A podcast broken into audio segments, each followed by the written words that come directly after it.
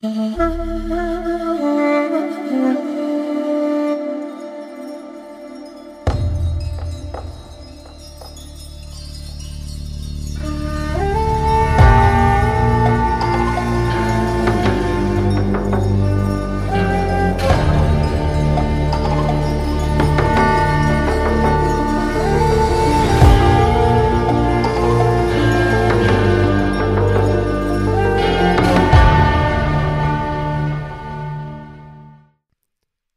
everyone and welcome to the Mondaylorians, a casual podcast discussing all things Star Wars on, you guessed it, a Monday. Except maybe this week. Um, we're exploring the stories, themes and characters of Star Wars and have a lot of fun along the way. Some might say too much fun. Uh, and welcome to our fourth episode of our Obi-Wan discussion, Obi-Wan Kenobi discussions, talking about the fifth episode of Obi-Wan Kenobi, the limited series now streaming on Disney Plus. And my name's Jake. I'm your host, and I'm joined by it's Niall. I think we've been we've been together for is it three weeks straight now? I know I missed the first one. Three weeks straight. That's yeah, it. Yeah, we're we're this week we're really pushing the definition of casual podcast. I know. we've we've we've like destroyed our own namesake, but you know, life's happened. Uh, life's happened. You know, we got chased by, down by an Inquisitor and. Uh, We're we're a very persecuted bunch. We've used that excuse far too many times. I know, I know. Well, basically, I got on the bus, but then some guy was like holding it back, so he couldn't leave. Do you um, know when you were saying the name of the show there? I was thinking how how cool it would have been if this was just named Ben. Welcome to Ben. Welcome to Ben. Like, quite mysterious. I don't know. I'm a big fan of Ben. I mean, I do like Ben as well. He's great. Mm. And uh, even you on Zencaster today, you were. Calling yourself Ben, Niall. I know. Oh, the fun we have. The fun we have. Um, how are you? I'm very well. I'm uh, very pumped because this has been, uh, I don't know about you, but I think it's fair to say it's my favourite episode of the bunch, I believe. I think it's just, uh, we'll get into it, but we'll, we'll get I'm, into I'm, it. I'm yeah, feeling yeah. good. And I, You're of, feeling good. Of time of recording, very confusingly, tomorrow morning we're seeing the finale of the show. I know, I know. Um, and, you know, not confirmed, but I'm hearing all these, um, you know, uh, rumours and, and whatever you want to call them about this being the longest episode yet. I even, you know, this is, don't take this for word, people, but this is, uh, it said it was going to be like sixty-nine minutes, which, if that's true, that's a, that's a juicy episode. It's a saucy-sounding episode. I know, I know. Execute Order sixty-nine. Whoa. You were... Oh. Moving on then. Move along. Move along. Move along. Uh, let's get into this episode, the penultimate episode of this limited series. And yeah, I mean, let's get into it, Niall. What, what's your overall reaction to this episode? You kind of alluded to it earlier. Like, did you love it, like it, struggle with it? Where you at? This was just like a barnstormer for me, you know? This was... um, It's just really cool. I've always liked, like, sieges. And this was exactly that. Some siege, some negotiation from the man himself. Uh, only only like a few things like at the very end I didn't like. But I just love everyone got something to do. Ned B got something to do. Uh, Leia got something to do. Oh, Ned B or Ned eight? Did I script his name? Ned B. Ned B. Ned B. Okay. Yeah. You got, you know, we got to beat some people up. It's always good. Just great action. Yeah, no, I'm I'm really taken with this. And it's nice, we'll say, for like one of the characters who's obviously had a lot of speculation about motivations and such. I think it's really delivered on that mm. in just a, such a satisfying way. And it's done the thing I always hope these shows do, where they like they kind of get you in based off things you know, but the things that you like the most are things you didn't expect. And I certainly got that this time. Yeah, I mean, I'm similar on the wavelength as you. Um, I'm still thinking about it. It's it's definitely, if not my favorite, then it's uh, tied with like episode one. I'm a, I'm a really big fan of that first episode, mm. of how that uh, opening the show and setting down the foundation of all the things we're going to be exploring. But uh, yeah, this just gave me spades of what I love about Star Wars. We had General Kenobi negotiating. We had some awesome lightsaber action. We had some Darth Vader, you know, doing some O P sort of force power stuff that everyone's kind of been... T- uh, turning into Neo at the end of The Matrix. In, yeah, a bit it's of a so Neo. Cool. Neo or the, even with the dodges and stuff like that. Um, we got some really powerful themes in here. We got the flashback that everyone wanted. We got, you know... For me, this episode encompasses Obi-Wan Kenobi in that patience, you know, like... We will get the answers we've all been craving. We, everything that's all been set up in the show, it's leading to that. We just have to wait to get there. You know, I, you know, we say we don't like talking about some of the fan reaction, but I do think it's it's not just Star Wars. I think it's with a lot of shows now um, that there's this sense of instant gratification with a lot of um, T V shows in particular. You know, that that it seems the audience can't quite hold on for that next episode. Um, And I just think that's a bit of a shame because th- for me, that's part of the fun is the anticipation, the speculation. Oh, what's going to happen next? Is it going to go this way? Is it going to go that way? And then all your sort of questions just go out the door by the end, or you hope so anyway, by the end of the show. And we're getting to that, that this is it. It's all wrapping up. These are the answers that you all wanted. If you just waited a little bit, you know, wait a couple of weeks, wait for the whole story to present itself. You'll you'll get the answers you want. So... I'm glad that they decided to take this story in that angle, you know, be patient with this, be very much like Obi-Wan Kenobi. I'm going to take my time, going to analyze the situations and everything. Um, I absolutely loved it, man. Absolutely loved it.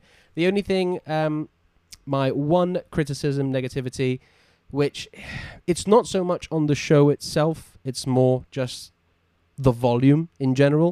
Mm. And as I mentioned last week, you know, I'm starting to see the restrictions of it. There are some... moments in some of the action bits in this episode where it's not that I dislike the action, it's just that I see the limitations of the volume and what they can do with it. And there's a part of me that feels like this story they're telling could feels almost bigger than a streaming service, if you know what I mean. Yeah. Like, I know we've talked about it was once a movie and all of that sort of stuff, but there is a part of me that's like, watching this on my T V, I'm like, man, what I would give to see this with like just that film budget and seeing this on a big screen, what that would be so epic. Do you know so what? That's just my one criticism. Yeah, because I, I think I, I said some similar things like about that. Was it in the last episode, or I'm not sure. I, I think it was episode three. Where they, it was the Darth Vader one. Yeah, that's right. And yeah. I've actually had a, a slight change of heart, and I'm not. I'm not saying you're wrong because I think we're both very much on the same page. But pardon me now because it. it this, more than anything, has created a distinction between the films and the shows, is I'm now starting to look at the shows more like the Flash Gordon serials that inspired the movies. Because you go back and watch shows, they're obviously cheap because of the time they're made. So almost like I buy into the cheapness as part of this like weird meta thing. I know it's not intentional. This is purely just how I kind of sell it to myself, you know. Because mm-hmm. even things like, and I love this, I love that they don't they didn't de-age them for that flashback. Yes. They just they gave him a mullet so you know when he is in his life. They gave him yeah, his and, horrible and they, rat and, tail. And, yeah, they gave the rat tail. Yeah, yeah, and that's just so much healthier to me and more fun than like the ghost of Luke Skywalker. Absolutely. We'll, we'll get into shit. the flashback a bit later, but yeah. yeah but that's I'm, a I'm nice thing because obviously yeah. it was so much more expensive to do that in those shows, and this is just so much nicer just to have two actors, you know, we like and know, just being in a scene together mm. that is doing some oh well we'll get into it. You know, they're acting they're acting yeah. younger than they actually are, so they did not get a computer to voice them. No. It's great. It is great. I mean so I mean let, let's let's get into it, the actual show, that the juice mm. of the episode, because I can't, you know, when it first opened and we see Coruscant, um I actually thought initially, oh, are we going to see Bail? Are we going to see some politics action, some mm. empire stuff? Oh, what are we going to see? I immediately thinking present day. You know what I mean? And then you see Hay- Hayden and the, the the rat tail. I'm like, oh no, they're doing this. They're doing this. Um, so yeah, I, I absolutely loved that. From the get-go, they were like, you know that flashback you all wanted, people? Well, here it is, right in the, the opening seconds of this episode. But um, what, what did you think of... Um, the overall sort of story and the plot and all the themes going on in this episode, because I thought it was very meaty and what was going on here. Oh, definitely, yeah. And what I love, I know, I know, I did this a lot last episode, but I'm I'm going to bring up a different T V show again. Oh, is uh, the way they use the flashback in this the way it reflects this like modern day story and like the themes carry over and how the two characters relate to each other reminded me of how Lost used to do it. Which um, okay, I don't know. I haven't seen Lost. So. Oh, I think you'd have a great time. But it's it's wonderful for that, for you know having a modern day story, but flashing back and you learn why characters make the decisions they do, and it oh it's, I love that. This is like the most daring editing I'll say that they've ever done in one of their shows so far. By having like having it done this way, mm-hmm. oh yeah, really really great stuff. And what I love as well is I know I also complained a bit last week because some of uh, Ben's actions didn't quite. It didn't. They had well. He hadn't yet gelled into being back into the character we knew, and this is definitely where he he gets his mojo back to steal parlance from the great Austin Powers. Yeah, definitely. I think it's him becoming a Jedi, fully a Jedi in this episode. Like even by the end of the episode, where they're all talking about, you know, we've lost, they're coming after us, um, and he's saying, well, I'm going to sacrifice my, you know, give myself mm. up to Vader. And Roken's like, well, he's just going to kill everyone. She's going to have died for nothing. And then he's like, that's why I have to stop it. Mm. So he's like made up his mind, I think, by the end. And we'll talk about what's going to happen in the next episode. But yeah, for me, I, I think what was really well done with the flashbacks, I agree with you that everything going on the flashbacks is all very intentional to the actual present day storyline from the motivations from Vader and Obi-Wan Kenobi. And, you know, we, we've been sold this T V show as the rematch of the century. And whatever we get next week, I'm sure it'll be great. But for me, I was kind of, this is what, this is the rematch. I was kind of more hoping and wishing for the psychological rematch of, uh, rematch of the century, where it's going between the two different perspectives on Anakin's, you know, use of power while Obi-Wan's use of defensiveness and compassion. And I just think it's it's so good. And how, like, this is the big one I, I thought, which ties in with the flashback overall for what the story's going through, is that which you can't forget. Like, how do you handle the past? Um, I'm, I'm going to get into a bit of a thing here, but I just think, you because you have two different sides of, like, learning from the past versus repeating it, right? It's very, and the heroes are trying to learn it, learn from the past, not have the same mistakes happen again, while the villains are just obsessing and think they can correct it by doing something in the present day. You know, if I kill this person, um, my trauma will be fixed. Uh, but that never actually is the case. It's the cycle of violence. And I think with Reva's motivation, and I said last week, I was like, oh, where where's she going with Reva? I was really a big fan of her in the first three episodes, but episode four sort of stumped me. I was like, I need a bit more coming from her. And for me, it's this vengeance, you know, it's this question of that, will this make things right? Like, she's wounded by Vader physically and emotionally, uh so she's hunting him down. We know we get that twist of she's actually after him the entire time, but she's repeating this cycle of violence, you know, inflicting trauma on younglings, families, and everyone else there, um just to be an Inquisitor, to get closer to Vader. But one thing I found really powerful in this cycle of violence is that it's the scene between Kenobi and Reva talking through the door, when Kenobi gets her, gets through to her, and she starts speaking her truth so quietly and hauntingly. She says, I tried to help them, but I was too weak, and mentioned stuff about family. Like, that is almost, it's a parallel, it's a total mirror to Anakin, in the sense that they both saw someone with the power to take life and cause pain. So my response to that is, I need to have so much power that I can never lose anything ever again and kill anyone who stands in my way. It, uh, it's the very reason Anakin is in the Jedi Temple, inflicting all those horrors on Reva and the, the younglings. And she's just repeating that cycle. She's not getting what she actually has to do. She's trying to get back at Vader. And in some ways, it can be seen she is doing a good thing if she does get rid of Vader, but it's not coming from a decent place. It's from a place of vengeance. It's not for the purpose of defending the people there like Obi-Wan is. It's just vengeance. And because of vengeance, it's like it's this cycle of violence that she keeps repeating and she's never going to get out of. And again, by the end of the episode, where, you know, Vader stabs her and she gets that little thing from the little uh, sort of uh, um, hologram from Bail and stuff like that, she's like, no, I, I, I'm going to do this and stick it through. She's just going to end up killing herself. But uh, yeah, what do you think with Reva? How do you think Reva, Reva, sorry, has been handled in this show overall. Uh, now that we're sort of really get, we've found out her full motivation, the full twist that she's after Vader. What do you think of all that? Well, I, I, I'm a big fan of this because she hasn't been predictable, which is sometimes, as much as I love, you know, the kind of classic villainy of the series, is sometimes the villain's moves can be predictable as a result, and usually intentionally so. But they've made her, like, probably since um, Kylo Ren, the most, like, unpredictable villain we've had in this, like, what she wants, what she's trying to do, and this internal struggle. And I think it's paid off in spades. I think for anyone who, like, saw the very first scene of this series, probably did work out her backstory, and that's absolutely fine, because this isn't a puzzle to be solved. It just meant that that scene, now we see the purpose of it. It wasn't just to show again Order sixty-six. Um, and I everything you said there is, like, spot on in my mind. And one thing I really loved, I was thinking, is she could never succeed because, like Ben was earlier in the show, she's still afraid of this guy. Like, she's so scared, like... And you've, that's the whole thing about the Jedi, is they need to conquer that to achieve their goals, really. And so, and she's just still as the scared, traumat, uh, traumatized child she was when it happened, you know? It's, yeah, really, really strong stuff. And such a great idea for a character is someone who wants this revenge.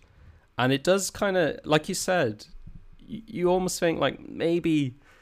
there's like a Machiavellian, do the ends justify the means? Like, if she hurt so many people to stop this guy who is the worst, mm-hmm. which I also appreciate in the show, is they didn't. A, a good friend of mine who um, who writes about uh, Star Wars quite a bit, he um, he was always worried that they're going to try and soften kind of Vader's actions in some way, or try and justify them more in that sense, because, you know, he he's, he murdered children, mm-hmm. and this. Just tripled down on it. It's oh, yeah. s- this brutal. Sh- shows you again him killing children. For, from the point of view of the children this time. It's, I know. It's gone hardcore. Like, yeah, no, it's just really strong stuff. And it's nice because I think my, my, again, my only real issues in this are just stuff. It's not the, the actual overall plot or story. It's just like some little details. I can only think of three problems I had with this episode. And they're so minor. This okay. is a- any of them related to Reva while we're on Reva or anything? Or a bit, you got some other stuff. I think the only one slightly related to Reva, and it's not it's not just about her, it's just her fate at the end of this episode, also getting stabbed through the chest. It's just the fact we've seen this happen in this show already to another character and also mm. not kill them. It's just, a, it, it's a bit of a funny thing. I, I, I yes, I can see what you mean. Um, I think it's done intentionally. Yeah. But I can see it maybe not align, you know, fully working. And maybe they could have executed it slightly differently, or maybe like a different sort of injury or something like that. Yeah. Because um, I was kind of thinking at the end, the way Vader leaves her, it's almost like he doesn't even care about killing her, because he, I think he almost like gets off on the idea that she's going to live like miserably with this failure. You mm-hmm. know, like, it's like this ironic fate. Yeah, I also think because, you know, he knew from the beginning that yeah. if it was her, it's her. He's like, well, even if you do live, you're not my problem. You know? Yeah, uh, pretty you, much. You, you, your, your fate will be met one way or another, mm. um, which would be interesting. Yeah, because now with where the show's going in the finale episode, clearly mm. Reva is going to head to to Tatooine. Um I don't know, you know, I thought initially maybe her and Grand Inquisitor were going to have like their own little duel and he was going to finally offer up, but who knows, we'll see what happens with Reva. Um, but yeah, on Vader as well, because I cause going back to the flashback scene, which is like, it's amazing. I, I, I can't believe they actually did that. And I'm also, because, you know, a lot of fans wanted to see the flashback with like the Clone Wars armor and stuff like that, which, you know, I get it. Fans of that show are very passionate, and we and we want, and you know, it would have been, I would have enjoyed that as well to see that, but I do appreciate them leaning more on the Attack of the Clones of it, mm. um, because that is the more iconic look that the general audience will know them as, um, and just having it in that time frame, you know, as well of of his just coming out of his sort of apprenticeship under Obi-Wan. but he still has a lot to learn, and I think that mirrors that uh, with what's going on between Vader and Obi-Wan in this episode. Um, because, you know, it's almost like Vader is thinking, I always have him, I'm always more powerful than him, but then he's always got something up his sleeve, you know, it, and it goes back to this cycle of violence. It's the whole motivation that uh, he can't learn from the past, but I can correct it through sheer will and power. Uh, it all feels to me like Vader's motivation for Kenobi isn't vengeance, quite like Reva's. To me, it's all about Vader's mindset of like, I am the most powerful. I am the master. So how could Kenobi have beaten me? How could he have left me imprisoned in that suit? It sort of, for me, it plays perfectly with the line in A New Hope. When I left you, I was but the learner. Now I am the master. And rightly so. I think some fans have been very cautious about, you know, approaching that line in this show, because a lot of headcanon is that they never met in between three and four, and that's what that line means. I don't really take it as that literal, because if you're going to be literal, then, you know, he, he wasn't his apprentice by the time he left him. You know, he was a full-fledged Jedi Knight by then. Um, so it's not quite in it, it, literally like that. I take it more as psychologically he felt like the learner. Do you know what I mean? Mm. Um, and he and maybe when we, we get to him in A New Hope, he's not saying when I left you in the Obi-Wan Kenobi show. Um, it's more like, yeah, when I left you back during the Clone Wars, I was the learner. But now in that time, I have become the master, you know. Um, he could even maybe think that he's getting that goal in this show. That's what I said. I think it's just him like, I need to be the best. I need to beat Kenobi. There's this surface level. So there's, there's some surface level of vengeance like we saw in episode three. You know, the literally, I'm you burnt me, I'm going to burn you. That's a very surface level vengeance. But for me, it's the deeper psychology of I have to beat you at least once all the way. How can I be the master if you keep beating me in some way? Um, I think Vader is thinking about that in the flashback fight, you know, trying to correct the past by not having it happen again. But when then that second ship flies off, you almost feel the pain behind the mask of like, damn it, he beat me again. And I just think it plays onto all this of, of being a Sith, of being a, a um, an evil person and the abuse of power. Look, he has all this power. He has the might of the Empire, all this technology, thousands of stormtroopers. What does it get him? Nothing. We see that in A New Hope. Same thing again. In uh, Empire Strikes Back, when he's walking through the Hoth base, Hoth base with all this, he ends up getting nothing in the end. Uh, and I just think it's really powerful stuff going on with, with Vader.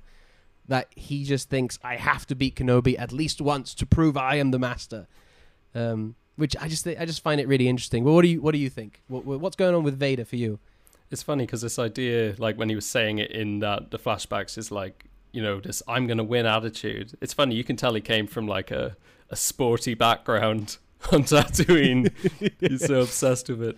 Yeah, with pod racing and all of the other stuff. Yeah, and it's such a fun relationship that as soon as he knows he's alive, it's like the one person who who knows him.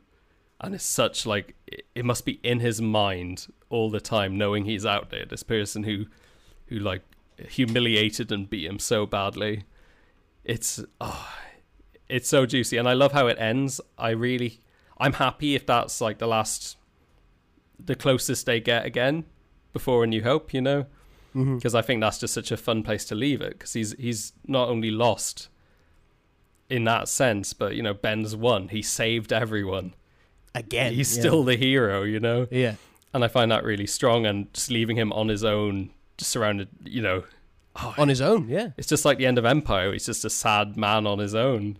Like, what's he gonna do? He's he's lost again. Um. Oh yeah. Sorry, I just I blanked on a point I was gonna make. No, it's alright. It'll come back to me. There's just oh gosh, there's so much to talk about with this. There is. Um. Yeah. No, uh, we, I'm happy to move on. Okay, okay. I tried.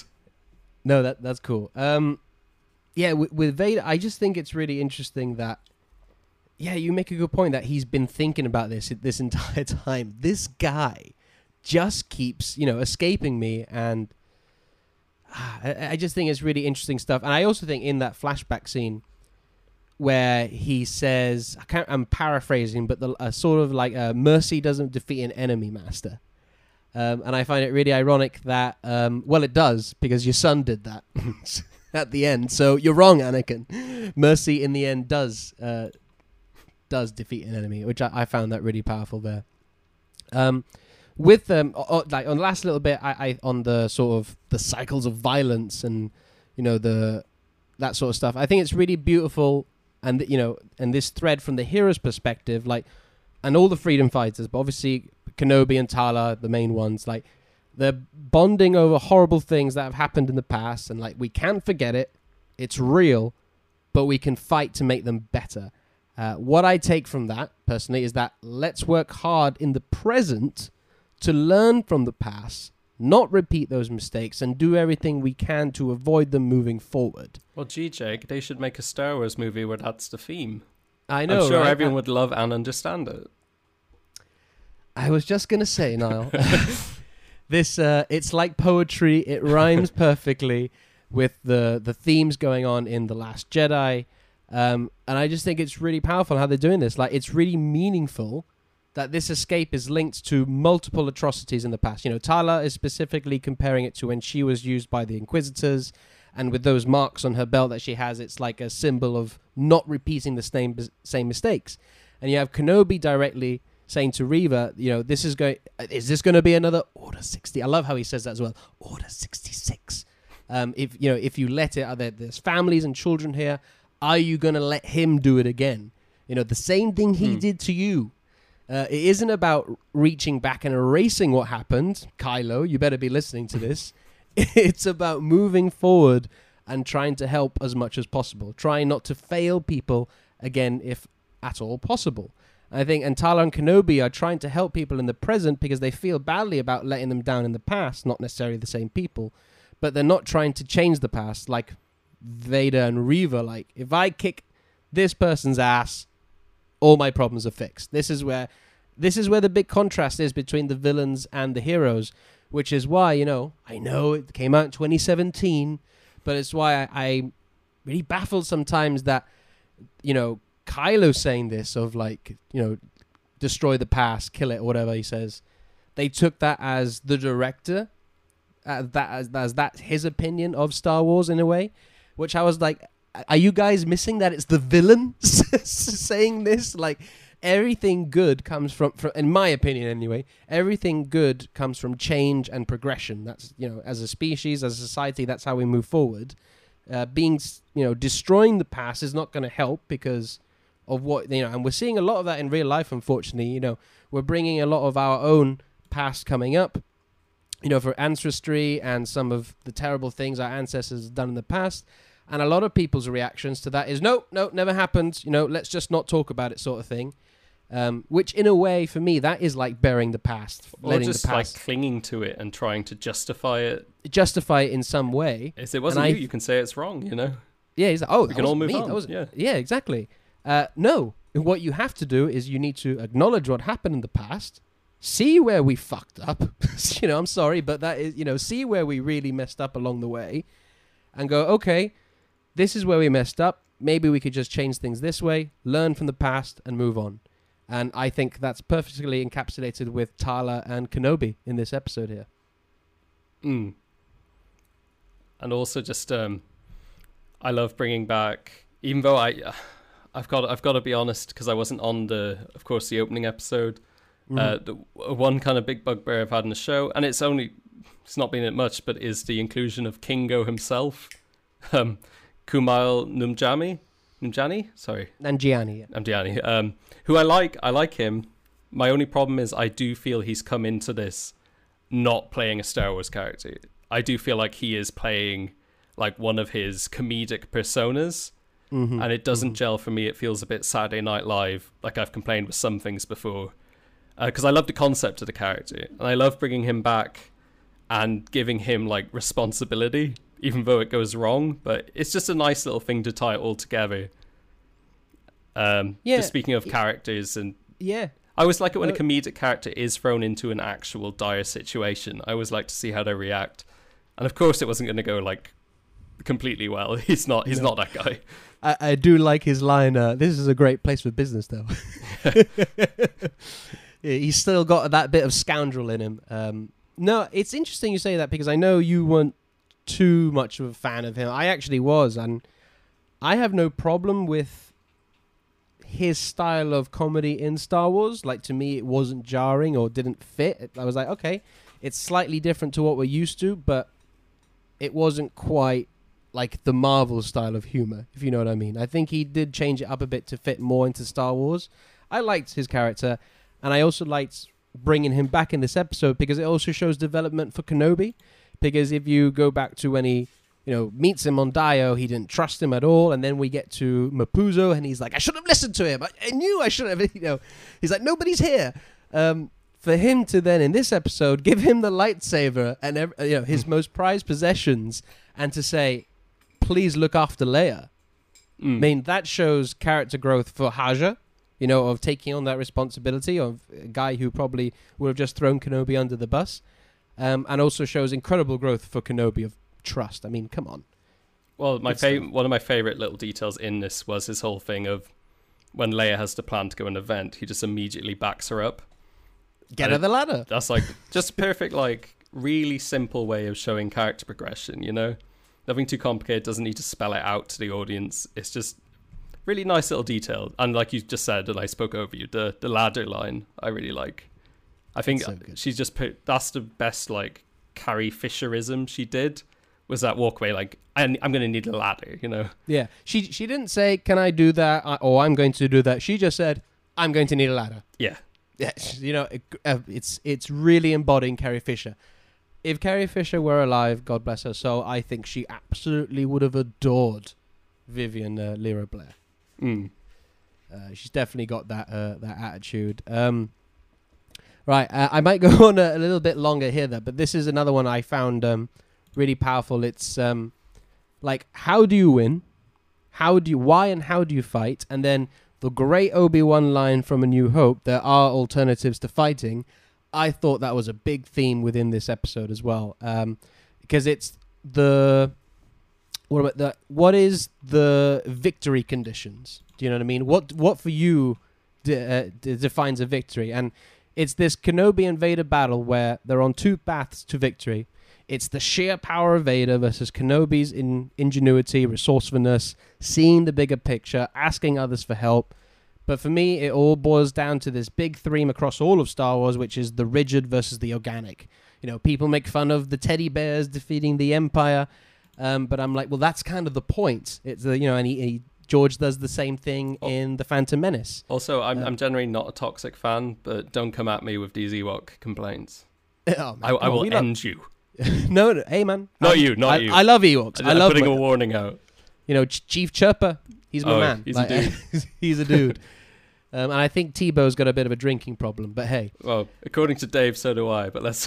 Whoa. We'll move on. Whoa, okay. He was giving me let's... a roasting. Yeah. Um... So, yeah, it's not that Vader can't be crafty like Kenobi, because, you know, he can be sometimes. He is trying, but Kenobi always kind of out-crafties him in a way. Um, and I love that establishing victory conditions was the through line of this, as I said. Like, Anakin starts out aggressive, which mirrors Vader attacking the facility. Okay, Kenobi loses ground and loses his weapon, which mirrors him literally putting his weapon away and being unarmed in front of Reva.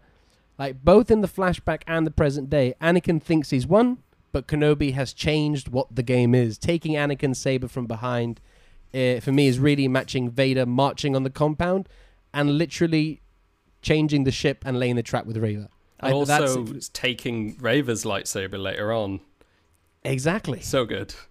Oh, the parallels, man. I love it. The poetry. Mm. Um, like, the whole flashback is definitely the deep psychological... Uh, psychological stuff between them, but it also boils back to what are your victory conditions? Like I said, what is it going to be a victory for you?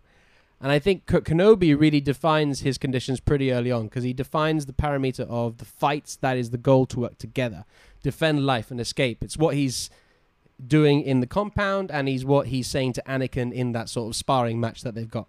Like he's st- like I love loved it. I always got a big cheer out of me when he, you know, steps up and takes the leadership.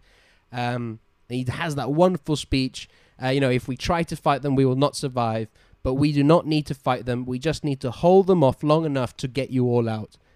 Like, this is what he's defining as a victory. It's, it's not fighting. It's about escape, escaping to live another day, which, again, is a very big theme prevalent in The Last Jedi, all about survival and keeping that spark of hope alive. Not destroying what We're, you hate. Fighting for what you love. Mm. So, yeah, what what do you think about that? What uh, that I've thrown that at you, this sort of, uh, what are your victory conditions? I, I thought was really powerful in this episode. Well, I love it because when you think back, and I know obviously they didn't do the flashbacks to it, but the main character of this show was a general in like one of the biggest, like one of the biggest, most advanced armies the galaxy has ever seen. And what did that get him? What did all that fighting get him? It's the opposite of everything he believes in. So I love this as a moment, because obviously this has been a bit a bleak show in character-wise, because he's been in such a place of despair, and his one like hope, or the one thing he's trying to protect, like he's even been like just chewed out by this kid's adoptive parents. Yeah, understandable. It's a weird man leaving toys on your doorstep. I kind of get it, but uh, but it's that's why I'm. So I think, I'm, I think my parents would be concerned if some exactly, weird, weird old would. guy is just like, he's a crazy old wizard. um, but uh, it's just great, and this this show is like kind of a retelling of The Last Jedi in many ways, of like Luke's arc, and this is like the crate moment. Like this whole mm. episode is this siege in this base. And and it ends kind of the same way, with the one person Vader wants in the universe at that moment getting away Gone. and leaving him looking like kind of a fool. And I think that's re- it's really clever. And I do hope, like, because obviously we, we both really love Last Jedi, but if you don't, like, I hope you're enjoying the show. I hope this is giving you kind of more your more your thing. Mm-hmm. That's my takeaway. I, I always want people to enjoy these things, you know? Yeah, yeah. I mean, you don't... By liking The Last Jedi doesn't equal liking Kenobi and vice versa. Yeah, I, it's more just I'm just bringing up some themes that seem very parallel and oh yeah, playing yeah. in the, yeah. Uh, but yeah, you people like what you like. You know what I mean? Yeah. Um, and I will say I very much like Obi-Wan Kenobi. Um, oh, I will also admit I do too. It's a great show. Great. It's so good. um, and I also think yeah, we'll get onto the the cool bits of it. You know, the the battle between Vader and Reva. Although you said you might have some more issues with that bit, but. Getting to see Vader use the Force in different ways, I definitely thought there was this, like this psychological angle that he just he just got owned by Kenobi again, you know? So he's like, right, now I got to show Reva who's the master, because I can do it to Kenobi. Like, there's almost this sadistical joy uh, from him that he could, you know, he can take her out pretty easily. You know, he just uses the Force and snaps her neck or whatever, mm. but he's going to make her feel it. He needs to feel it. He needs to feel like a master. Like, his actual moves... I almost felt reflected in the flashback with Kenobi, with Vader trying to take a little more of the Obi-Wan role in this case. Like, I thought it was really meaningful that he didn't pull out his own blade. He's like, I don't need to take out my blade. I'll just use yours. He fought very defensively for, for being Vader, you know, spending a lot of time do- dodging and stuff like that, uh, taking her own weapons from her, just like Kenobi did in the flashback, which ah, was so good. Uh, and the thing, for me, a final thought on this is that... Um, I thought it was really intriguing that the question was really raised of what is Obi-Wan's goal?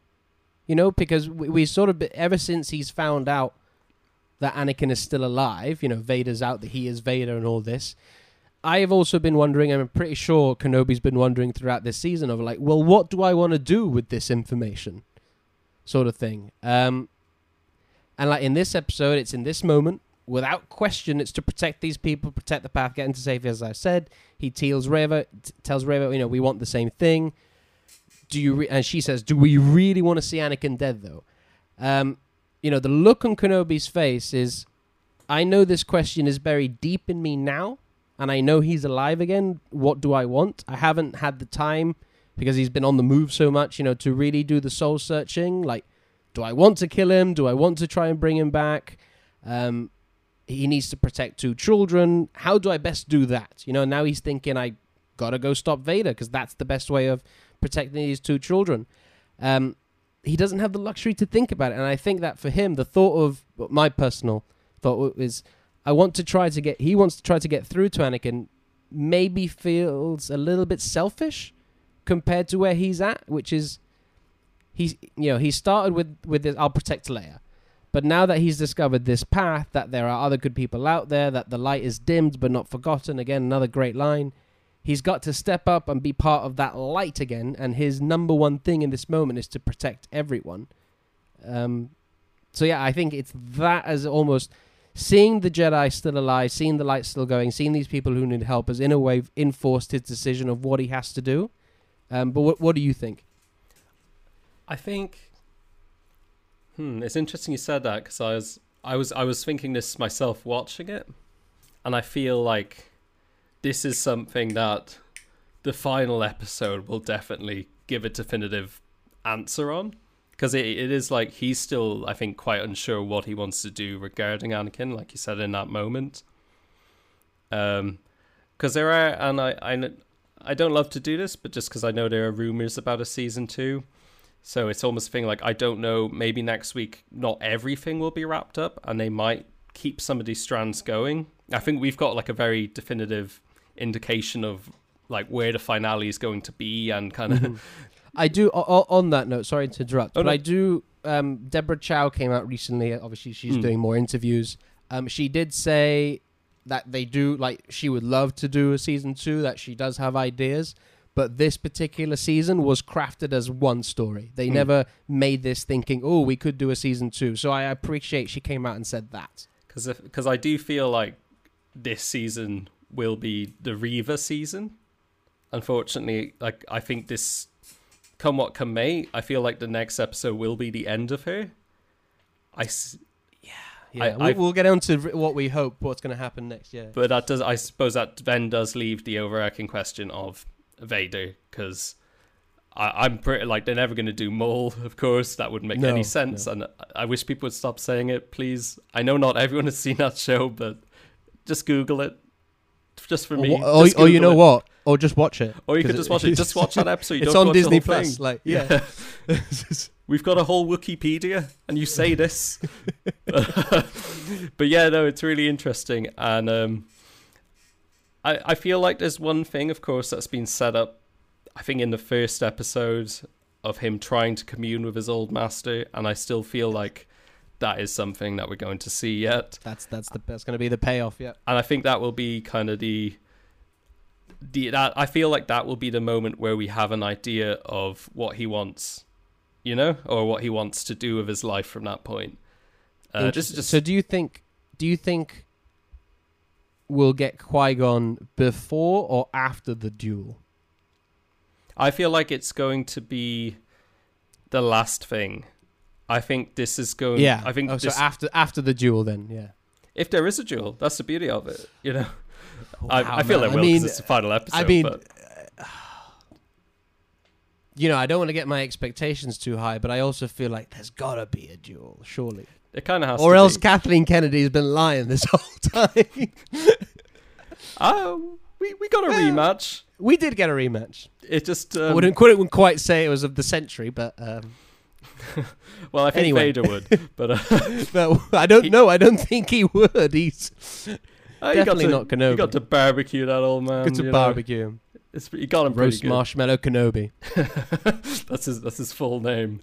Um, yeah, I'm so, sorry. I've gone to the, the next episode, but I just feel like this particular one. It's that's like right. it's it's a tricky one to answer now. Mm. You know, I think at this yeah. moment, I think he is still like afraid of him, but. He realizes he still understands him. He still knows who he is mentally. Mm-hmm. Like he's not, in a way, he's like gone in terms of morality to him at this stage. But I think he still like knows he's still like this same angry dude who makes pretty dumb mistakes. That he is. Um, he's more machine now than man. Mm. He's get he's getting. I think he's getting to that point of mm. that you know thought of mine there. Um. Last couple of things, then we'll go into like some other fun stuff. Um, I thought, you know, again, a big theme of the Jedi way. Uh, you know, it's Obi-Wan coming back to hope in this. I think he's he th- he's finally thinking of himself as returning as a Jedi. Like when we meet him in the beginning, it's not just we lost, but that he's not a Jedi anymore. He's Ben. You know, that that was his identity. It's not anymore. Uh, but we've seen now multiple episodes where he sees the Jedi symbol.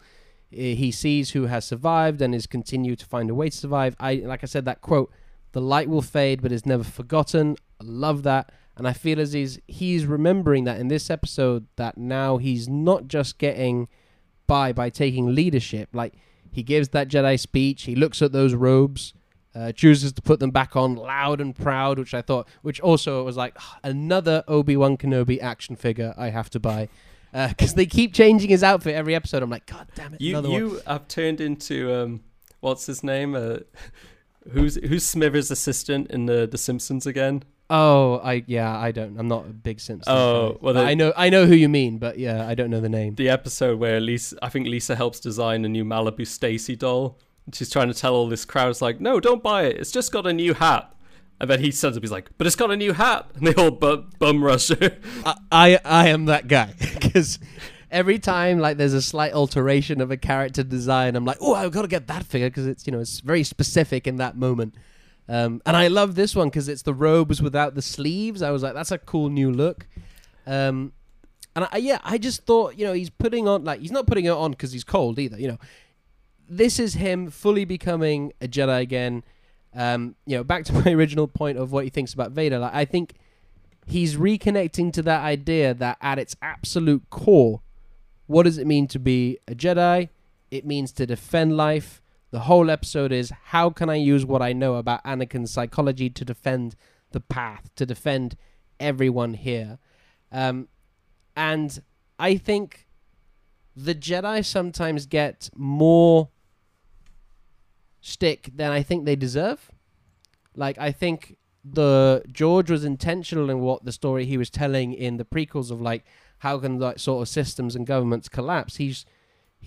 I don't think George is saying the Jedi are all wrong. This is their their failure. I think he's saying, no, look what can happen. Um, but uh, you have to hold on to the true ideals. And I think this is Kenobi in this episode going, I need to really think about what the ideals, what the true meaning of a Jedi is, and that is to defend life. And he even says that when he's doing the sparring with, with Anakin. Um, so yeah, like we mentioned at the beginning, this is Kenobi fully getting his mojo back. But a different Jedi, a more progressive Jedi than maybe we saw him in the prequels, mm. if you know what I mean. And uh, just a quick correction, because I know Dave will kill me. I think I think I confused the names of Mister Burns and Smithers there. Just want to get that out of the way. Smithers, Sorry. that was yeah. it. Sorry, no, but that's all. Like, that's all the points I love, and I, I, I just love this clever stuff so much more than like flashy things.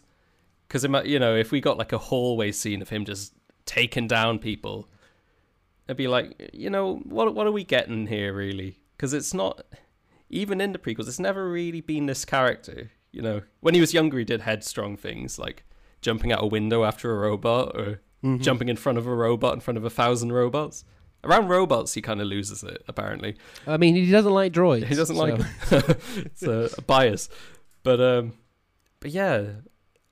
I, I'd say one thing maybe is in this episode, because it's got, like you said, the, it feels like a, such a small space, this particular mm-hmm. base, is I can see it's a bit funnily structured in the sense it's him like giving himself, uh, or going to the door, giving himself up, going back and forth quite a bit, which is, I don't know, it's kind of funny. I think it's good, good use of the space, but it just struck me there, you know, and I, lo- I just love like that he was doing... He he kind of wasn't sacrificing himself because he had such a plan in mind, you know? Mm-hmm. I think that because it's such a, I hate to say cliche, but, you know, for like heroic sacrifice. But this is just him playing four D chess with his old apprentice. Yeah. What is that line he has early on? He's like, oh, he, he doesn't have the patience for a siege or something. He's describing yeah, so some, something along those lines, yeah. I He's love like, how do you know? Then you get to I, the flashback, yeah. I do love that. I feel like in this show, if you'd never seen the older films, or you this might be quite a standalone thing in a lot of ways. What, this, or as in the show or this particular episode? This show, or this episode as well, because I feel like you learn everything about their relationship and who they are as people in this. This is like perfectly mm-hmm. distilled. And I find that really refreshing because, you know, we, we can get bogged down in lore and details. And this just like... In one flashback, they just they do it all up. Yeah, I mean, it's great. You know, you make a very good point. If somebody said to me, never seen Star Wars, mm. said, can you show me, like, can you, like, what is the relationship between Anakin and Obi-Wan like? I go, watch this episode. Yeah. And and you get the full flavor, the highs and lows of, of their relationship. Mm. Um, yeah, good stuff, man. Good good shout. Good good pull there. Um, cool. Let's get let's go. I mean, I, we we sort of vaguely talked about it in like the story and the themes, but let's talk about the actual flashback itself. Let's talk about canon and lore connections. The flashback. Niall, were you happy overall to see this flashback? Like, you know, uh, themes and story aside, were you just happy to see these two again in these sort of roles in that prequel setting, doing a sparring match? What, what do you think? Yeah, I really like this. I know, like we said earlier about it, I think so many people seem to want like Clone Wars specific, but did you realize they've had like a quite long running T V show set in that specific period that they can watch, like more than any other show or films? They've got more of that than anything. And um yeah, so that's why I think it's really fun going back to this one, because uh you know, although we we both like it in our own ways, obviously Attack of the Clones is still like a very contentious film for a lot of people. Uh, mm. A lot more people like it now, though. It's kind of nice.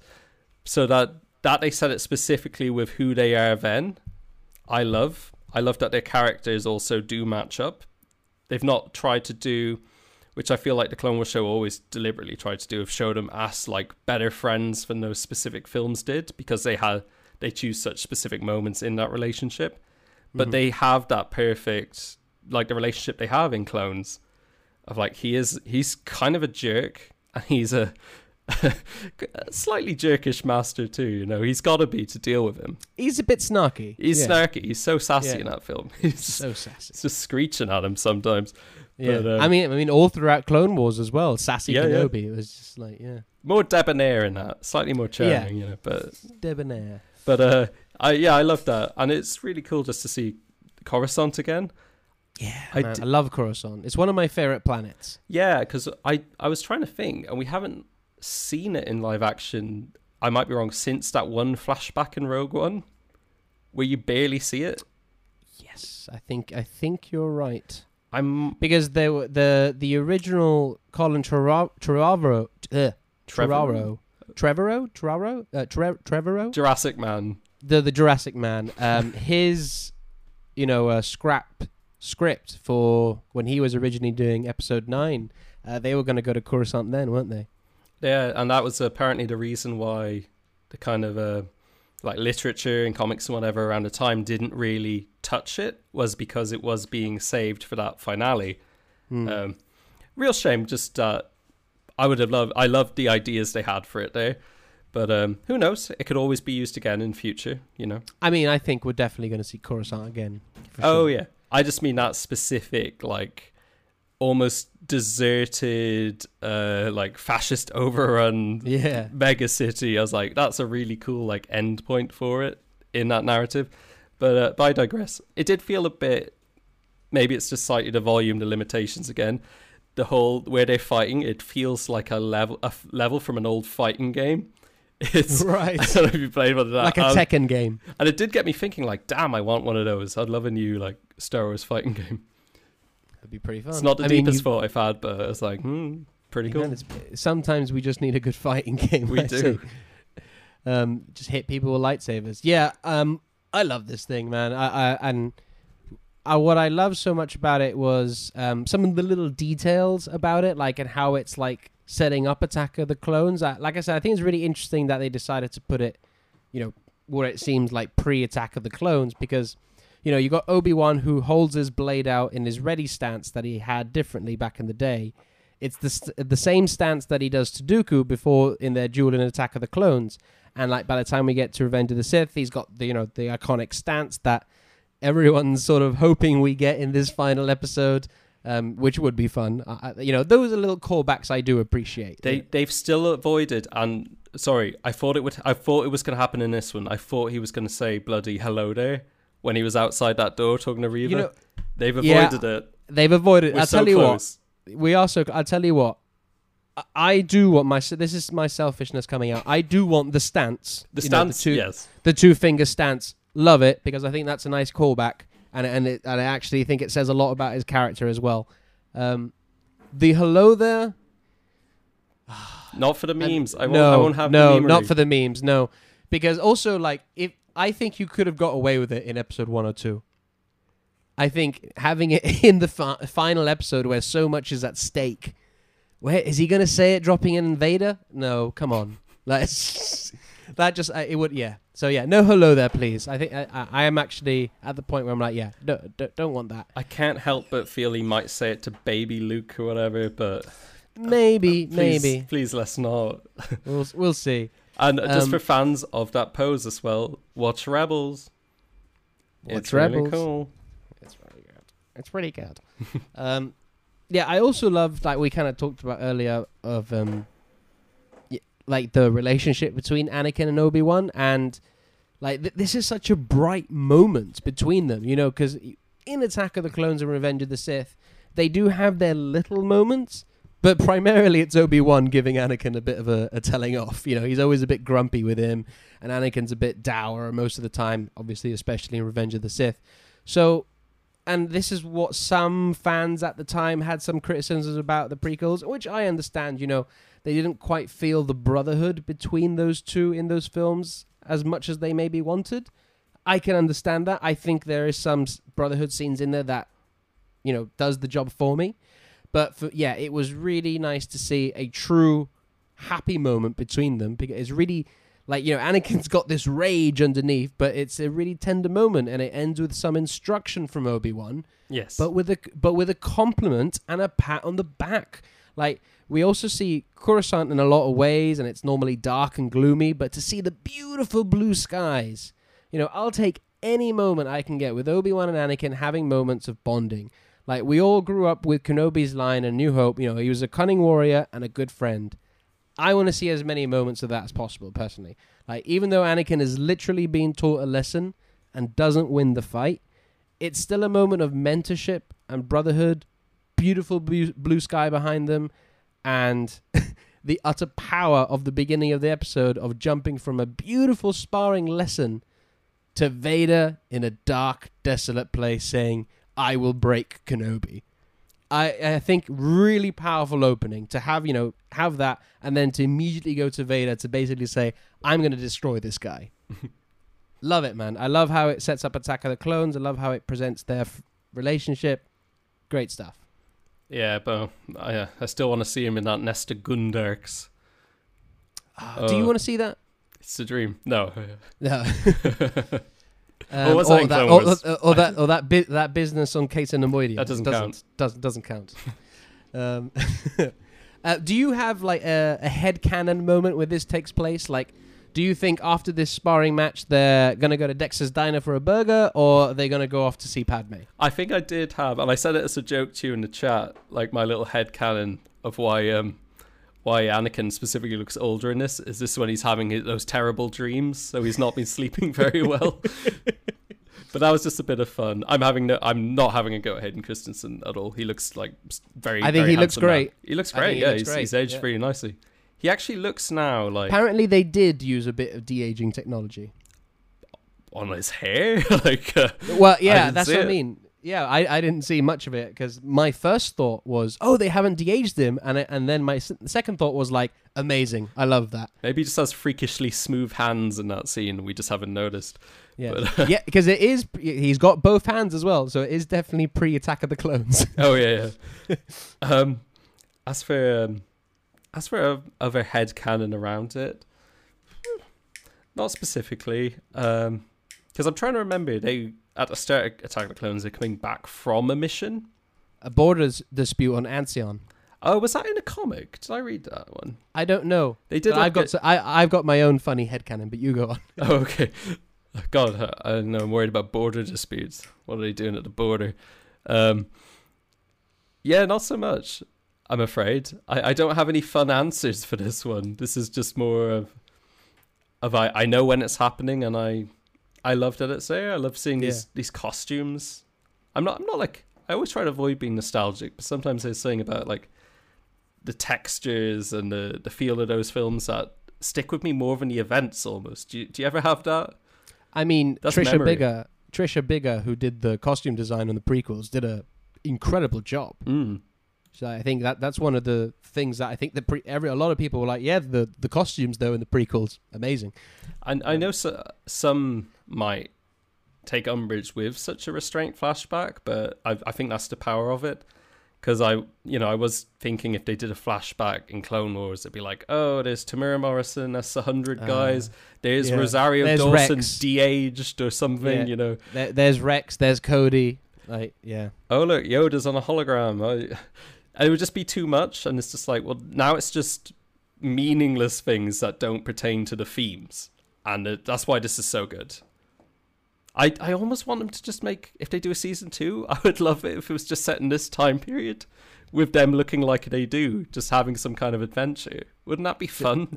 That would be kind of fun, wouldn't it? Yeah. I mean, why not? Why not? I mean, why they've not? done it for this. They've done it. And they've, they've both, Ewan McGregor and Hayden Christensen, have both said, hey, we'd like to do more if possible. So yeah. do it, yeah. Mm. I know some fans are like, oh, more Kenobi? I'm like... All right, well, don't watch it then. Like, that's, that's, that's all I can say. They, they, uh, they oh, great, more sand. Like, you know, um, you know my head kind of, I mean, it's not serious. This is just me having a bit of fun. And you know how much, how much I love my decks. Um, my headcanon is this. They have this sparring match. They go to Dex's diner. They're like, all right, I'll treat you to, to a meal. We got a cup of Jawa juice. Um, as soon as they sit down and their their food arrives, you get Mace Windu on the hologram saying, hey, we need you to sort out a border dispute on Ancion. And is it like a comedy cut where Anakin's about to take a bite, Obi-Wan grabs is like, come on. Come on, yeah, something like that. Drops the oh, man. And Dex, see you later, Dex. Dex is like, oh, it's on the house or something. This is turning yeah. into another one of our sitcom ideas. Hey, man. They happen alarmingly I, I, regularly. I'm, I'm I'm still hoping for, for a Dex appearance at the end. And do you know what? I just wanted to give... What do you know? um, I just wanted to give credit because it. This is the last time I'll do it this episode, talking about a different show. But uh, my favourite show on T V right now is Better Call Saul, which is, of course, a prequel to Breaking Bad, and which just wisely, all the characters who return, no attempt at de-aging. Some of them look noticeably older or different. And like this, it doesn't matter one bit because they are actors and people watching know this stuff isn't real. So it doesn't need to be one hundred percent accurate, you know? And if you're doing a big age gap like Mark Hamill and the Luke Skywalker in that time period, just cast another actor. Just cast another actor. They're out there. That's the cool thing about actors. Is you know what? In, in, in fact, the stunt double that was the body of Luke Skywalker very much looks like Mark Hamill. He does. So just give him the job. he, he might even be a good actor. Just give him a chance. He that, is an actor. He he is a working actor. Oh, sorry. I thought Oh, I thought he was just like a, a stunt guy. No, thing. no, no, no he, he, well, no he's, um, well, he's like, he is actually a working actor. Oh, wow. So, well, let's see his face. I know. um, cool. Right. Um, yeah, I also think it's like the, uh, this little final thing on the Spire. I think like it's really leading into what they debate in Attack of the Clones as well. You know, Anakin rushing in to face Dooku and not thinking, and, you know, Anakin practicing his, score, uh, his uh, sword skills as much as his wit. He would rival Master Yoda, all that stuff. And I also think it's a really great training moment for Obi-Wan. Mm. You know, we talk we talk a lot about how much he failed Anakin. That seems to be the big thing in this show. But this really seems like he's like, okay, he's really powerful. He's an amazing warrior, and he's leaning into that, which isn't all bad. So how can I see where he's going and meet him halfway and compliment him, but also give him a lesson? Mm. It it just feels like we're about to enter Attack of the Clones because that's where his sort of headspace is at. Mm. Cool. And it's just great just because you said, because we they never really had time in the prequels, unfortunately, is to just see an actual lesson between Master and Apprentice. Because there's just too much other stuff going on, you know? Yes. None of it yeah. would fit. The one lesson is, uh, this weapon is your life, which is something that I don't feel is a great lesson. I feel like that no. is a, a flawed idea that he gave up on later on in life. But uh, I mean, yeah, he's swapped lightsabers plenty of times. Or and, he uh, just doesn't use one now. He just gives it to, um, no. he gives it to Kingo. God. Kingo's going to be a Jedi in Eternals too. Oh, um, no. Right, so uh, last one on canon connections, which is a pretty big one. Uh, somehow, the Grand Inquisitor has returned. I mean, come on! Like, I don't know. I don't even know why this was a thing when when it was out. I couldn't believe that certain fans were like, "What? You're breaking canon by killing the Grand Inquisitor?" I was like, you know, these people, I, they're clued into canon. They know they've got a lot of people working on it, making sure everything, you know, fits and flows narratively. Uh, they're not going to kill the Grand Inquisitor. They're making a point by killing the Grand Grand Inquisitor. And the point was, the snarky line from the Grand Inquisitor as he talks to Reva, uh, revenge does wonders for the will to live, don't you think? uh, I don't know about you, Niall, but I'm, um, I, I really like the Grand Inquisitor in, th in this Obi-Wan Kenobi show. I think Rupert Friend is doing a great job.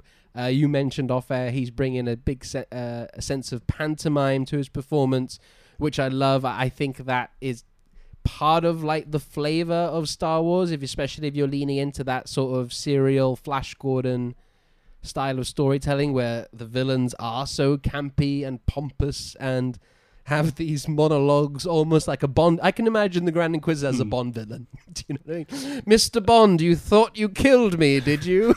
what what an ironic surname he has. Rupert Friend. Friend, yeah, he's not a friend Friend. At all. And with that makeup, I was, I don't know about you, I was getting major Joker vibes. Joker vibes. Yeah, I think Joker vibes. Saying it cracks me up, I'm sorry. Uh, yeah, yeah I, I get. I don't know about you as well, about his appearance, but, you know, because there was obviously, when the trailers were out and stuff, everybody was talking about the head and all that. I have no problem with the head. I think it, it's fine.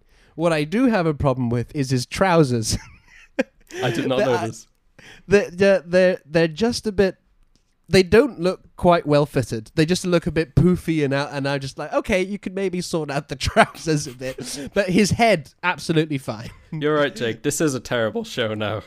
The trousers ruined it. I'm not going to finish it. They've broken canon. Couldn't get the trousers right. Um, no, I I, well, I don't have a problem with the makeup. It's just the, the fact that, oh God, what's, what's his name? It was like T S Mida, whoever, in, in episode three, the, the one who... Oh, yeah, yeah. Just looks so cool. Like, that is great makeup. And this is just like, again, like kind of the T V version, which is fine. I believe, I believe in Revenge of the Sith, that dude is played by the actor who's in like the old Mad Max movies. He plays like the gyro pilot, which is just really cool, you know? God bless. Mm-hmm. I think he's passed away since, uh, unless I'm mistaken, but Bruce Spence, was that his name? I think so, yeah. Sorry, I'm rambling. I just want to talk about Mad Max a little, but I'll cut myself off. But uh, I think you got that from the making of Revenge of the Sith by J W Rinsler. I most likely did, which is, again, recommend to any listeners looking for a great behind-the-scenes book. Yeah. Good stuff. Uh, what, so what are your thoughts on uh, G I coming back and this whole... Uh, like, I, in a way, like, I don't know how much more clearer sometimes Star Wars can be, in that the whole point of people coming back is that the only ones that come back are villains. They cling to life. They can't let go.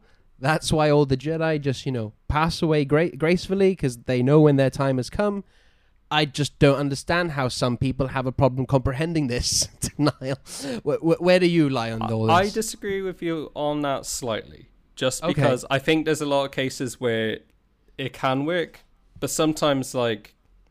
And it's something I do talk about a lot as well, you know, for my sins, is I don't love just how often certain characters come back. And this isn't just Sith, that's the thing. It's not just Darkseid people. It's just, like, bloody, um, most of the sail barge Jabba seems to be okay and still kicking.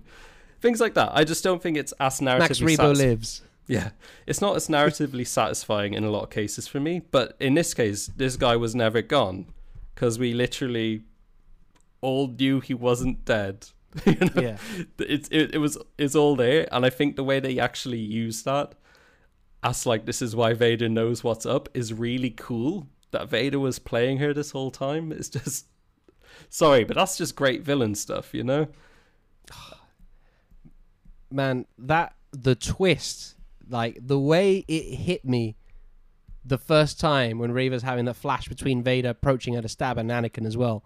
Mm. Like for me, like they're both reliving the trauma in that moment. Like, and I, I love the twist because, You know, it's al almost like Thanos. You know, in a lot of these type of stories, we'd have that moment. Uh, you know, like uh, what what does the Thanos say? Of like, so you took everything from me. I don't even know who you are, sort of thing.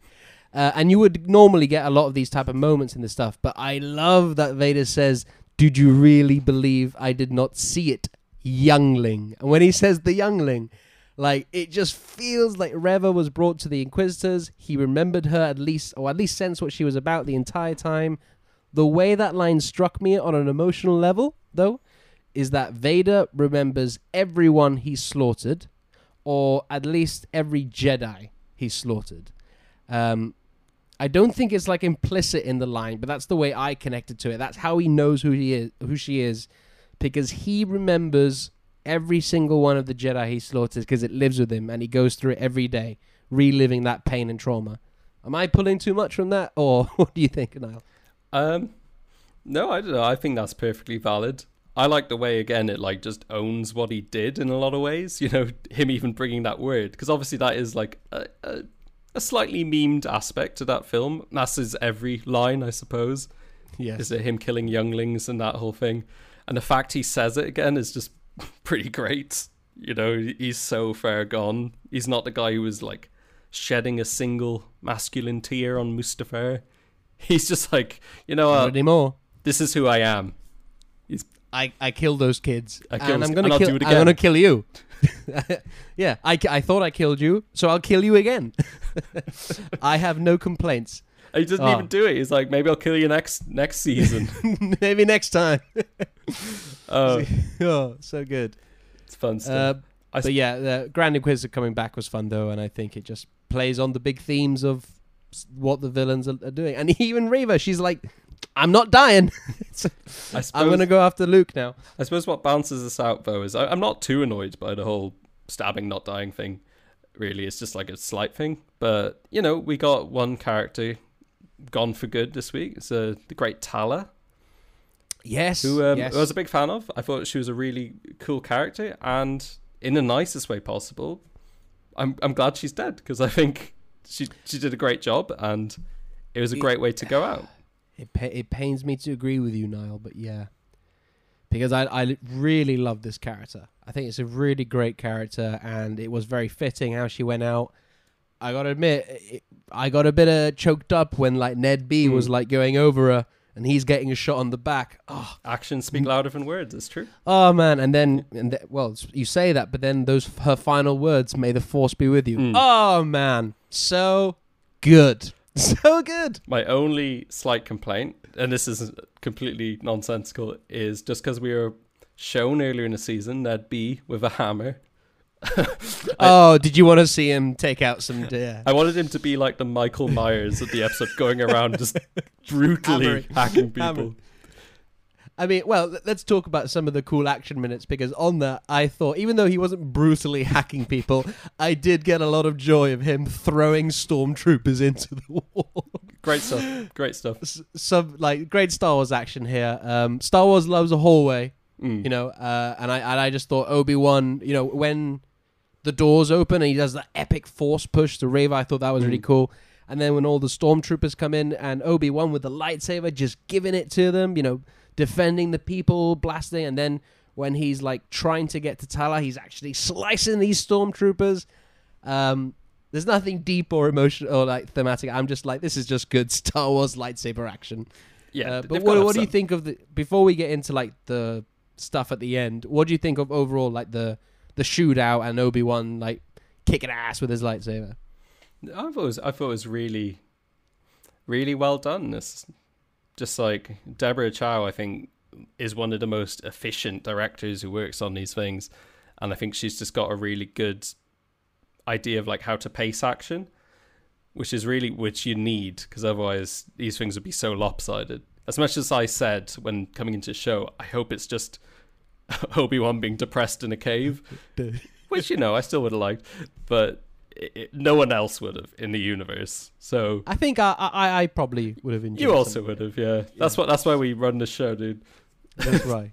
But well, uh, it's, pro it's, it's partly why, you know, what, like I said up top, one of my favorite episodes is probably episode one. I really love that opening episode of him just in the desert being depressed. Him in the desert being depressed, working like a terrible retail at, job or yeah, factory at work. The, at the meat shop. I do hope in the final episode, I will say, I hope he does give that guy what for who's running that meat shop. Oh, yeah. That'd be a nice way to tie it all up, wouldn't it? Yeah, if that would be nice. To stand up. Don't, I, I can't expectations, Niall. So listen. Um, yeah, um, just, I won't be sad if it doesn't happen. It's just a, no, it seems like a nice that, little. That would be nice. And he stands up to him finally. And he's like, "No, yeah, I'm defending. I'm defending this guy." Oh, you just stuff. See at the end, he just gets fired. It's like, what a bum note to end the show. Get out of here! I hope, I hope someone's taking care of his camel, his uh, anti-camel. Oh, he's he's uh, his Upi. Upi. Upi. Uh, which, um, in my head canon. Um, I'm gonna I, I'm gonna say that the the Opie's name is Rue, because in that in that Kenobi novel by John Jackson Miller that's now not canon, you oh, know the right, Legends yeah. one. Um, he the his Eopie is called Rue. So in my head canon, I'm just like yeah. Rue. Well, I hope he didn't name it Satine or anything. That'd be really oh, depressing. No. That'd be really God.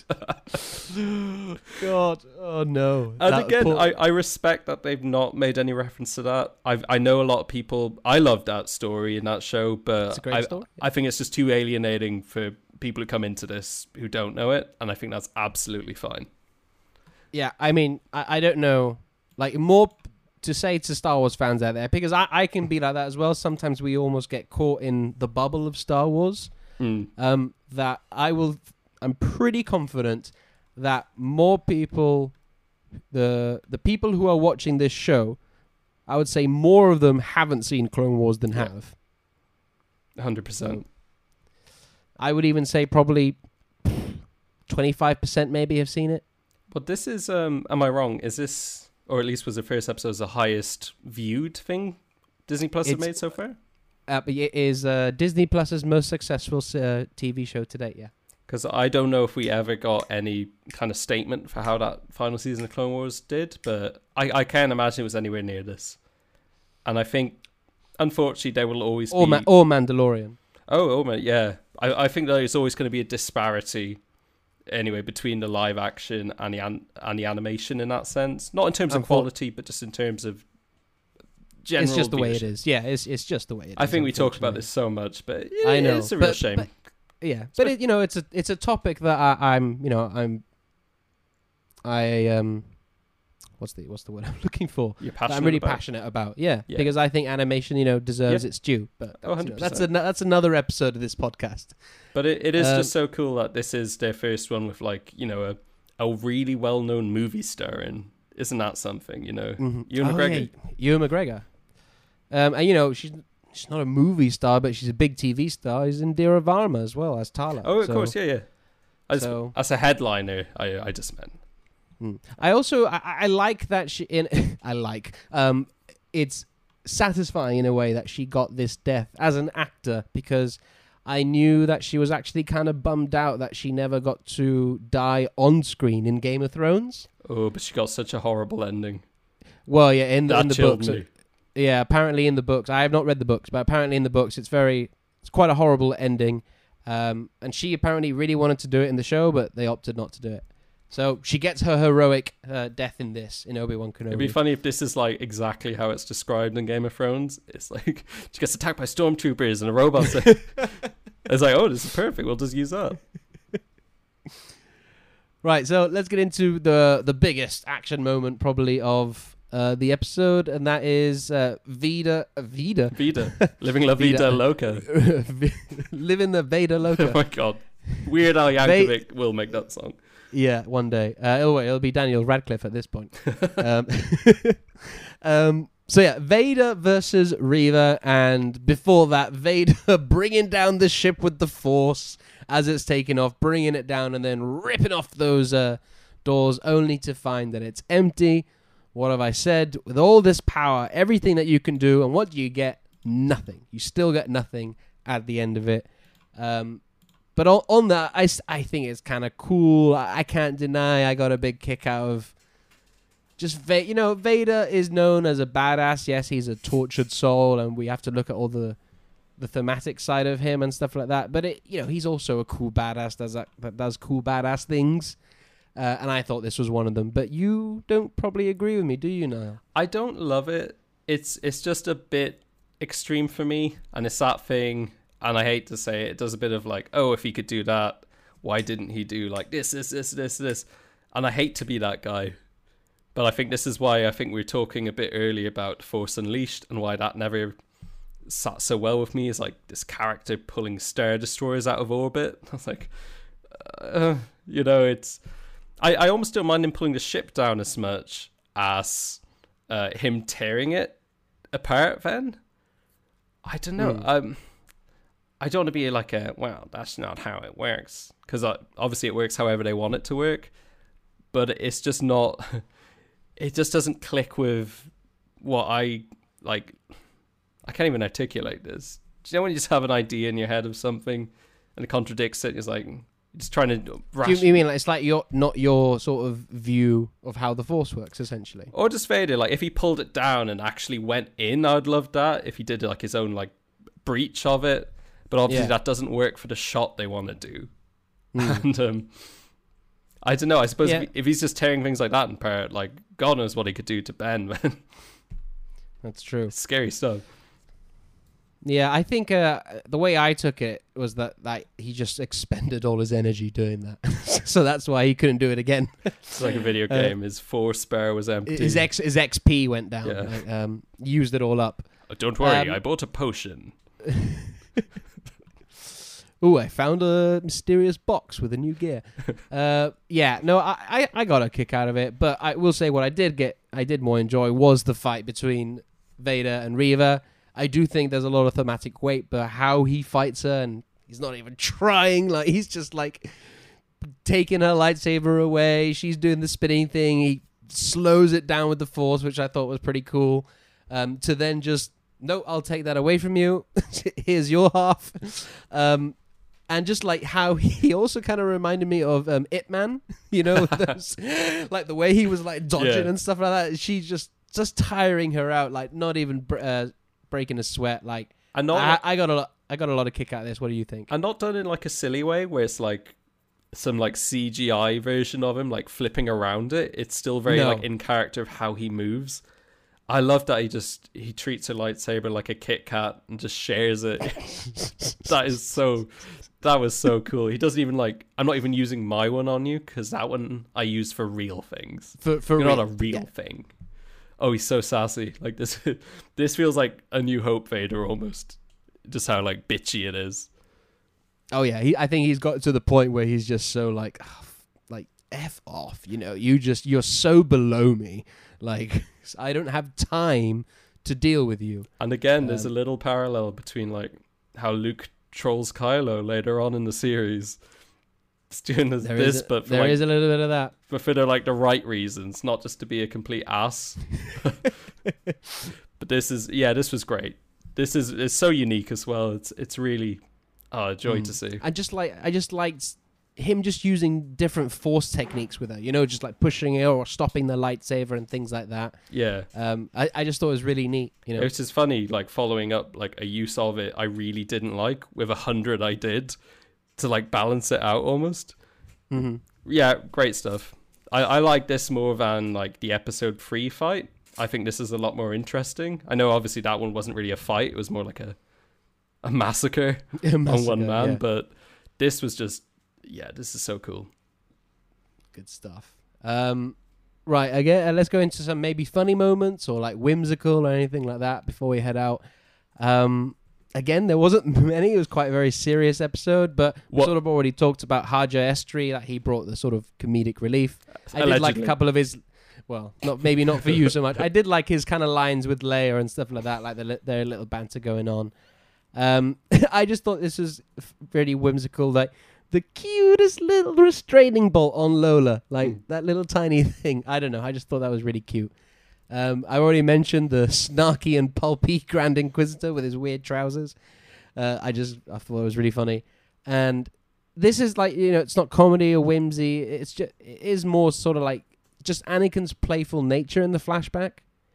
I don't know. Like, you know, like I said, we always, we see him primarily in the prequels, very frustrated, very sort of emo a lot of the time, very depressed. It was just nice to see a bit of playful nature, you know, to see him as that, you know, Jedi with so much potential, you know? Can I say, um, it wasn't intended as funny, but I quite like the whole uh, thing with Bail being like, yeah, I, I know I promised not to call, but it's like, oh, God damn it, you shouldn't have done it, man. And it's just, you know, it, it's perfectly understandable for his character um, why he would be calling. His daughter's been kidnapped. But um, mm. I do love that. It sheds a bit of light on their plans on what to do in a situation like this, that he is going to go to Tatooine. And I think that's all really interesting, all the links that you learn about in this. Mm. Um, that's why I think, you know, that meeting that they have in Revenge of the Sith mm. where they're deciding what to do with the twins, like, I think in the movie we're, we've got a very oh, shortened yeah. version of that meeting. Like, I think they're laying down plans and contingencies, like, if this happens I'm going to go to you and all this. There's just like, you know, so many cups of coffee on that table. That's what I mean. That's yeah. why, like, in, in episode one when Bail's like, you know, calling Obi-Wan yeah. and, and you know, she's just important, and, you know, remember, I'm just in my head canon, it's like, hey man, remember the deal that we signed like uh, ten years ago. We've like, got a situation twelve eighty-four as per our yeah, agreement. Yeah, but agreement. You know, remember the contract you signed. Oh no, is that the one where if they meet and kiss? It's like no, no, no, oh, not that. No, that wouldn't happen. No, no, we're not. We're not there yet. Oh no. Um, yeah, fun stuff. Um, oh, one last little thing. Uh, did you direct, Did you recognize any of those lightsabers? General Grievous would be very happy seeing that uh, collection over there. Uh, I didn't. I actually, I did mean to go back and look, and I just absolutely forgot to. Um, did you? Fair enough. No, I, I s- did not recognize any. No, uh, I, I did pause, try to look. One looked very similar to Qui-Gon's, um, mm. which obviously it wouldn't be Qui-Gon's because, you know, uh, but yeah, but there was something in Obi-Wan's reaction to that. I, I didn't know whether it was like, oh, I know whose that is, or, oh, there's just lightsabers there, sort of thing. Because, you know, if, if this weapon is your life, um, and in, like, the construction of your lightsaber is quite a unique and individual thing, then most, like, hilts would be unique, and you would maybe recognize them specific to a certain Jedi. I don't know. I don't know. That's just where I'm sort of, my head's yeah. over that. I hope it's not just, it's not like an Easter egg box. I hope it's just, it's like what it is, the symbol of all those things. It's Quinlan Voss's lightsaber. Oh, imagine if you just stopped and went through them and was like, oh, and this character from the novel. Oh, no. This character from the sticker book. From the visual dictionary. Oh, this one was in Lego Star. You know, just, oh, stop. No, we haven't got any of that, though. No. Uh, cool. Is there anything we haven't mentioned that you wanted to bring up about this episode? Um, well, I just, I just suppose it's like, the promise for the final episode that we will be going back to Tatooine, that the other Skywalker is going to be like more heavily involved than we'd think. So, or so just this, as this, a this, as a MacGuffin. It, yeah, that, this is where uh, I'm. I'm well, obviously, I'm just gonna wait for the episode to come out. Whatever story they decide to tell, I'm cool with it. But I'm just thinking in my head, so I'm trying to like almost piece it together, like. Are we going to go to Tatooine first and sort out Reva? Is that going to tie in with Vader? Or are you going to go to Vader first and then go to Reva? Um, is is he like going to confront Vader, but then like he realizes that Reva's got Luke and he has to leave Vader? I, I don't know. I, I've got a, a thousand questions in my head setting um, going into the finale. But where's your head at? My head is, I don't know about Vader in this episode. I haven't really thought about it. As I said, I I, don't, I wouldn't mind at all if this is that's the last we saw of him, is him losing Kenobi, and the next episode is all about Kenobi and Reva and that. Um, I will say, I've got a feeling that Reva's in a situation where she's like keeping herself alive through like spite, because she now she knows well, about the yeah. son of Skywalker. She wants to get revenge. Like, you killed all my child. Kid friends, I'm going to kill your son, because she knows who he is. And I feel like she will, through some story machination, learn to let go and pass away peacefully, like we said, like kind of more the Jedi way. Mm. That's just what I have in mind. I think that would be like kind of nice if she's. So do got... you think? Do you think she's she's gone after after this, or do you think uh, do you think, here we go, the big Star Wars question, is she going to be redeemed and die, or is she going to be redeemed and live on, or is she just going to die a villain? I think it's it's going to be hmm, not not like a redemption, but more like she, she stops. Because I think she's always been in the mind of, like, kind of troubled by how far she's had to go to this point. And I think at a certain point, like, her happy ending is getting to finally be at peace, you know? And I think it, I think it would be nice. I don't need to see her, like, g- get killed in a fight or something. I think not even a heroic sacrifice, just a, a stop. A stop. That'll be... Oh yeah. Because she's a force of nature, and I think it'd be nice for her to, like, sit down and just be done. Mm-hmm. A great character, and that's why, like I said, with Tala, who I also really liked, I'm, I'd love it if she died. Mm. It makes it sound like I just hate women or something, but no, I just, no, no, that's not the case, people. Yeah. Please, I want listeners to know. I want them to die. That's, that's not the case. I hope uh, they get Aunt Beru too. No. Actually, uh, well, they we just seen... released a poster yeah. of Aunt Beru, so I'm like, oh, yeah, she's gonna probably pop up in the. That's some merch I'd like, some Uncle Owen and Aunt Beru Aunt posters. Beru. I'm looking forward to some more uh, Grumpy o- Owen stuff. I do feel like if my thing I said about Reva doesn't work out, it will be Owen shooting her in the back. Oh my god! I never thought about Owen being the one to get her. That it, and it makes sense because they established that sort of um, confrontation at the beginning, didn't they? Yeah. Oh man, well done. I think there was like an old comic. Uh, it was like The Older You, where Maul comes back, and I think Uncle Owen stops him with Obi-Wan. I think he shoots him. Well, if I might be remember, making that up. If you remember, I think, I think it was the Return of the Jedi novelization where yeah. it revealed that Ben Kenobi was Owen's uh, a brother. I, I did know a guy. He was really annoying because he grew up like around the time of that film, so he had a trading card that said that, and he would still say, he'd be like, "No, this is this is true. This is still canon." I'd be like, how would that make any sense? Sense at all. I, I admire his dedication because that's the kind of nonsense I latch onto as well. But as I said with Reva, you got to let it go. You just got to stop. You just got to stop. Yeah. Yeah. Well, it sounds like a good time for us to wrap up almost. It is. I mean, yeah, I mean, that, that yeah, I want to... Reva's character wrap up, obviously, but, you know, uh, this is where I disagree with you. you know, I, I, I, I want there to be a duel. You know? Like, it's, it's part of the reason why I'm here. Like, you know, like I think this episode was a duel of wits, so I think I, it was. I, as I said, I agree with you, and as I said up top, this is kind of what I was more looking forward to rather than the physical fight, the psychological rematch of the century. But I'd be lying if I said I wasn't wanting an actual lightsaber duel of these two, with emotional weight behind it, of course, you know. Yeah. Um, and I, I think we're leading to that. I hope we get it. We'll see what happens tomorrow, um, and tomorrow, and, and of course Qui-Gon. I, oh yeah, as well. So, yeah. So a lot to wrap up, Leia, and all of that sort of stuff. So very excited, um, man. I've been loving this show from uh, from the first episode onwards. I think it's it's fantastic, and I can't wait for it to see it wrapped up. All right, so uh, right, let's get out of here then, Niall. Uh, we'll see everyone. Or you can hear us um, next week as we release our finale episode. Um, unfortunately, you won't be with us, will you, Niall? No, I will be uh, also in a very, very warm, yet somehow hospitable environment. I'll be on holiday in Portugal. Very nice. Mm. So you'll be uh, with us in spirit on the sands of Lisbon. But Are I'm, you in Lisbon? Uh, no, Faro, even more. Faro, oh, down it's south. Like more obscure, yeah. Yeah. But it's very nice because that means I get to listen to you guys as a, as a fan of the show. I'd probably yes. go crazy thinking of all like the, the nonsense I would have spouted, but uh, I might go back well, and re-edit it and just throw in some quips just to be a jerk. Make my own Whedon cut. Yeah, that would actually be kind of funny. Uh, but even if you don't do that, you know, next time you're on, we'll definitely get your, your thoughts on on the finale. Oh, we've got more um, to come, yeah. We've definitely got more to come. Uh, so yeah, stu- uh, stay tuned for that, people, where I will be coming back with Dave. Uh, Dave making his first appearance on the show for Obi-Wan Kenobi.